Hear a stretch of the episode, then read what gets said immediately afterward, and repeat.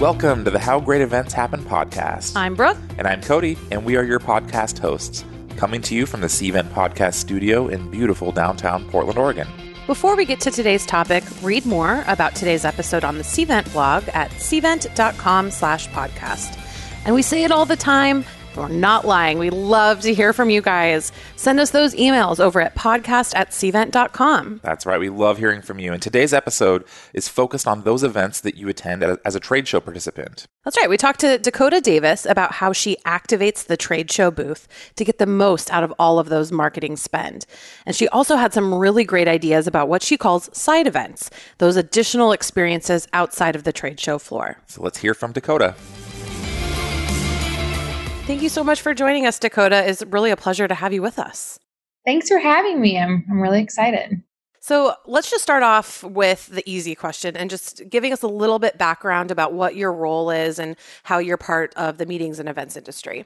Yeah, so I joined the Emarsys team about four years ago, and um, currently I'm the regional marketing director for Emarsys and um, oversee the experience focused programs for Emarsys, and currently working on some more initiatives focused on employee and customer advocacy and even direct mail.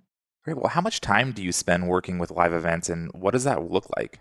So, when we launched or when we opened our office in the US a little over four years ago, so I started when um, we really started in the, in the US, really no one knew who Emarsys was. So, a big part of our strategy was going to trade shows, going to live events, and really trying to create brand awareness and getting our name out there. So, all my time for some time was spent on um, the planning, the strategy. Really, at first, it was which events make sense for us to go to and testing different events. And then, as you know, there's the pre planning that goes into it, the ordering the Wi Fi, electrical, the booth, the giveaways, shipping to an event. And then there's the event execution as well set up, tear down, um, making sure it's staffed and goes smoothly. So majority of my time is spent doing um, all those things, and now I've you know been able to expand my team and be more strategical in my approach. But yes, every every little detail matters when it comes to events. I think the stat is something like 40% of marketing budgets are spent on events. I think that's the, the statistics I've heard. And so then there's this like pressure, I'm sure you feel it, to get the most out of every marketing dollar that we're putting in when we're going to those trade shows and things. I know when we talked to you originally, you mentioned uh, something about like quote unquote winning the event, um, which I thought was really interesting. Can you tell us a little bit more about what that means for you? Yeah, so um, like I said, we we have obviously events like you mentioned are take a lot of our budget, but still we we aren't the you know we don't have unlimited budget. So we had to think how do we go to these large trade shows where our competitors are at who do have unlimited budgets to stand out from the crowd. So we try to think of how are we going to win the event with limited budget and um, really show ROI. So and a lot of that goes into the strategy of okay, so we go to this event how can we create experiences that people will walk away and be like, wow, that was just really cool experience, or they were touched in some way. And I think humanizing um, some of these experiences when it can feel like so noisy when you go to these trade shows and everyone sounds the same, you see, you read the same thing. So how can we tie in our clients into giveaways? How can we do side events at these large trade shows? To make us really stand out and um, for people to like walk away with something not just like a pen or a notebook but something that means something more that they will actually use or something that was our clients and where we can stand out amongst our competitors this is the challenge, right? Like how can you stand out in hundreds of exhibitors when you with these people who have a few minutes to and where are they going to spend their time and how do you get them over to your booth?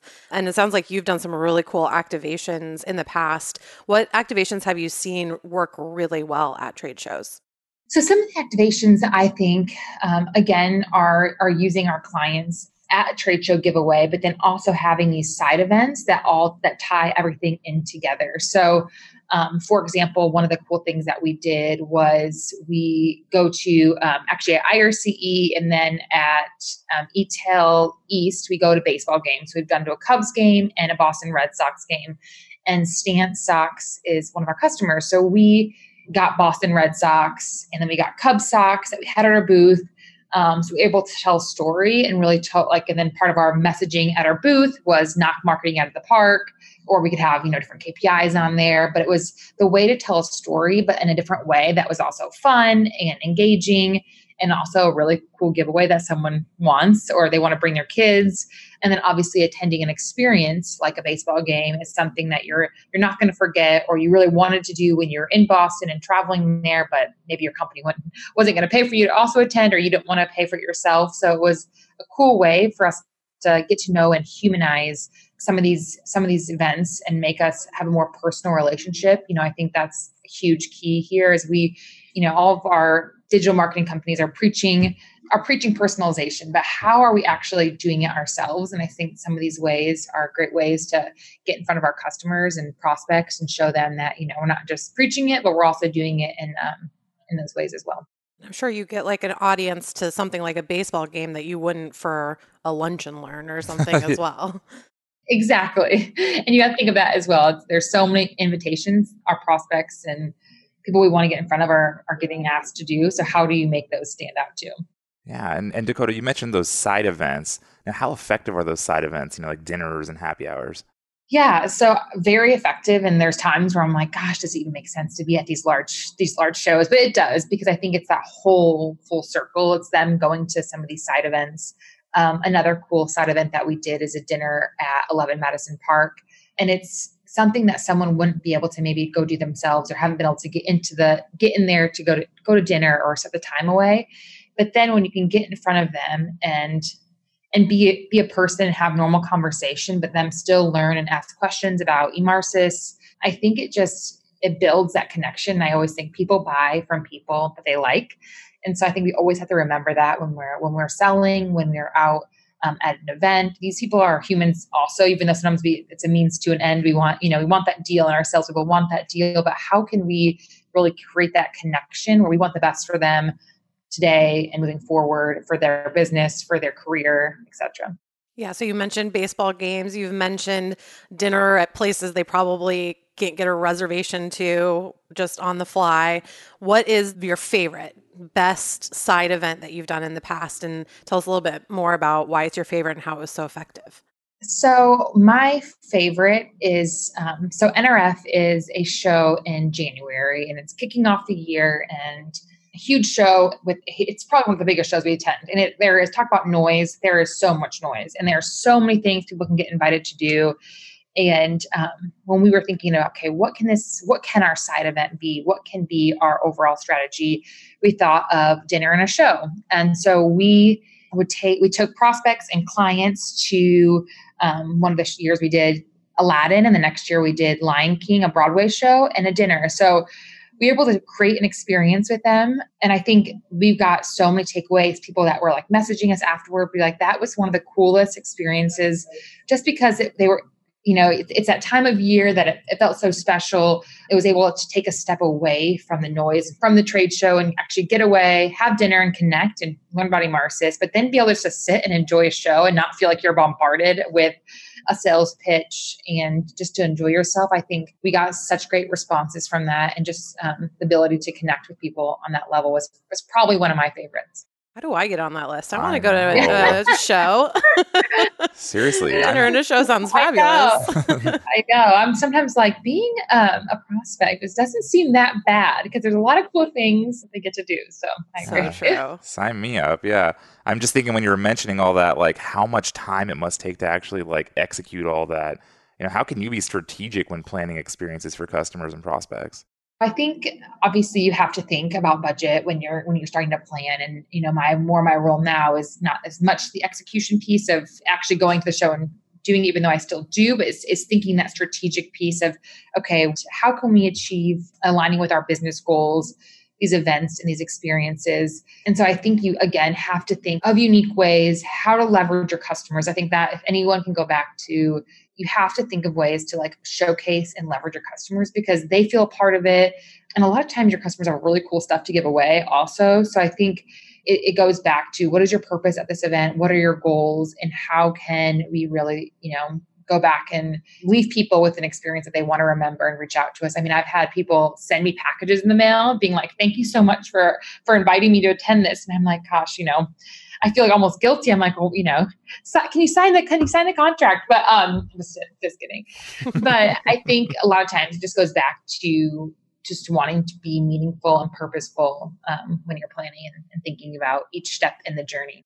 And I'm sure once you execute an event like a really awesome dinner and a show, the minute you get back into that office, all your stakeholders are asking for what you got out of that experience from the sales perspective.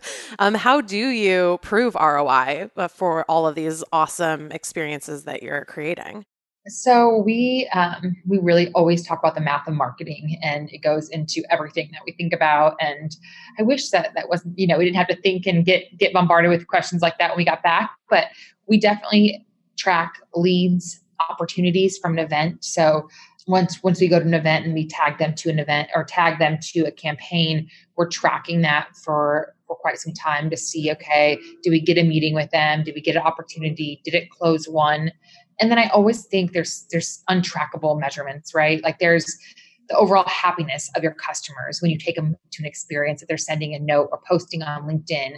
Um, i think that stuff goes a long way and i think sometimes we forget about those those impacts as well and you can't always just look at numbers because I, I think if your client shares on their social media a great experience their networks are unlimited and we can't necessarily always track that back but um, I think we have to look at that as well. And then there's always the brand awareness piece, um, just being able to be at those shows, getting our name out there. A lot of people go to those. And if they don't see you there, they probably won't buy from you because they maybe not don't think you're legit, etc. So I think a big thing is obviously there's numbers and you have to show ROI, but then also looking at just creating experiences that people want to share. Yeah, it's almost like a long-term ROI that you see f- uh, for that, you know, just keeping those customers happy, they that brand awareness. I mean, I'm sure you see a lot of short-term ROI, but this is a does good for many years to come. So that's great. So I always, I always like to ask experts where they get their ideas, what resources you use to kind of keep the pulse of what's the cool, new, fun activation ideas. What do you have on your email list of or publications that you look at? Oh gosh, um, I feel like I, I, try to take in a lot of different, and, and sometimes it seems like maybe won't be the extra. I'm not looking necessarily looking at just events, but I think when you're looking at experiences, you can see that stuff everywhere you go. I actually, a, a woman just came in and spoke about a really cool experience that she started creating a company, and it sounds silly, but off creating bras because she realized there was no good experience when you went in to try a bra and every woman has had trouble or feel like they can't find a bra. And so what does that experience look like when you go into a store to be able to find and leave like gosh like i found a bra that fits. Um, but i think that same thing can apply anywhere you go. I think we've all left places and we're like wow that was such a cool experience a unique experience or the way they treated me and the way they made me feel. I think you can't ever take that stuff for granted now. And i think brands more than ever are getting challenged because we have social media. We have, if you didn't like an experience, you are posting it on um, Yelp or you are you're posting it. So I I try to really look at those experiences really everywhere I go. Um, obviously, listen to podcasts, LinkedIn. I'm and, and even when I go to an event, I'm always looking and seeing what what's out there. But I think more than ever, we need to start looking at experiences not just you know siloed but overall in our in our life and how we can really apply those to what we're doing and um, i even think the way we treat our employees i think that experience can can broaden how we how we go and treat our customers um, i think we have to always think about the larger picture and really take in those experiences really everyday experiences and apply them to our jobs and our life Oh my gosh. I totally agree. I I have an addiction to trash TV. I watch every Real Housewives franchise. I'm being very vulnerable right now because it's not exactly super classy, but I mean, they do crazy stuff, these housewives. And I often take inspiration from some of the stuff they're doing, like yes. sitting yeah, in saying, a salt cave or something like with axe throwing, cool? right? Yeah, axe yeah. throwing. Yeah, I don't know. Yeah. So I like what you said. You know, you just kind of have to look at your everyday life and take inspiration from wherever you can. Yes. And I think now with even social media and Instagram, I mean, I think there's some brands that are doing a phenomenal job of of tying in so many cool aspects that you're like mind blown. I'm like, oh, these people are so creative that we just have to, like you said, yeah, take in the good and the bad with even the trash TV. There's so many, you, you can take pieces really from everywhere that you look. So I think that's um, what I try to do the most and, and see where it's most impactful. Well, we have the one question we always ask at the end of an interview, which is what else do you think this audience needs to know about winning the event? activations, getting the most out of these marketing dollars that you're putting into trade shows? Oh gosh, what do I think they need to know the most?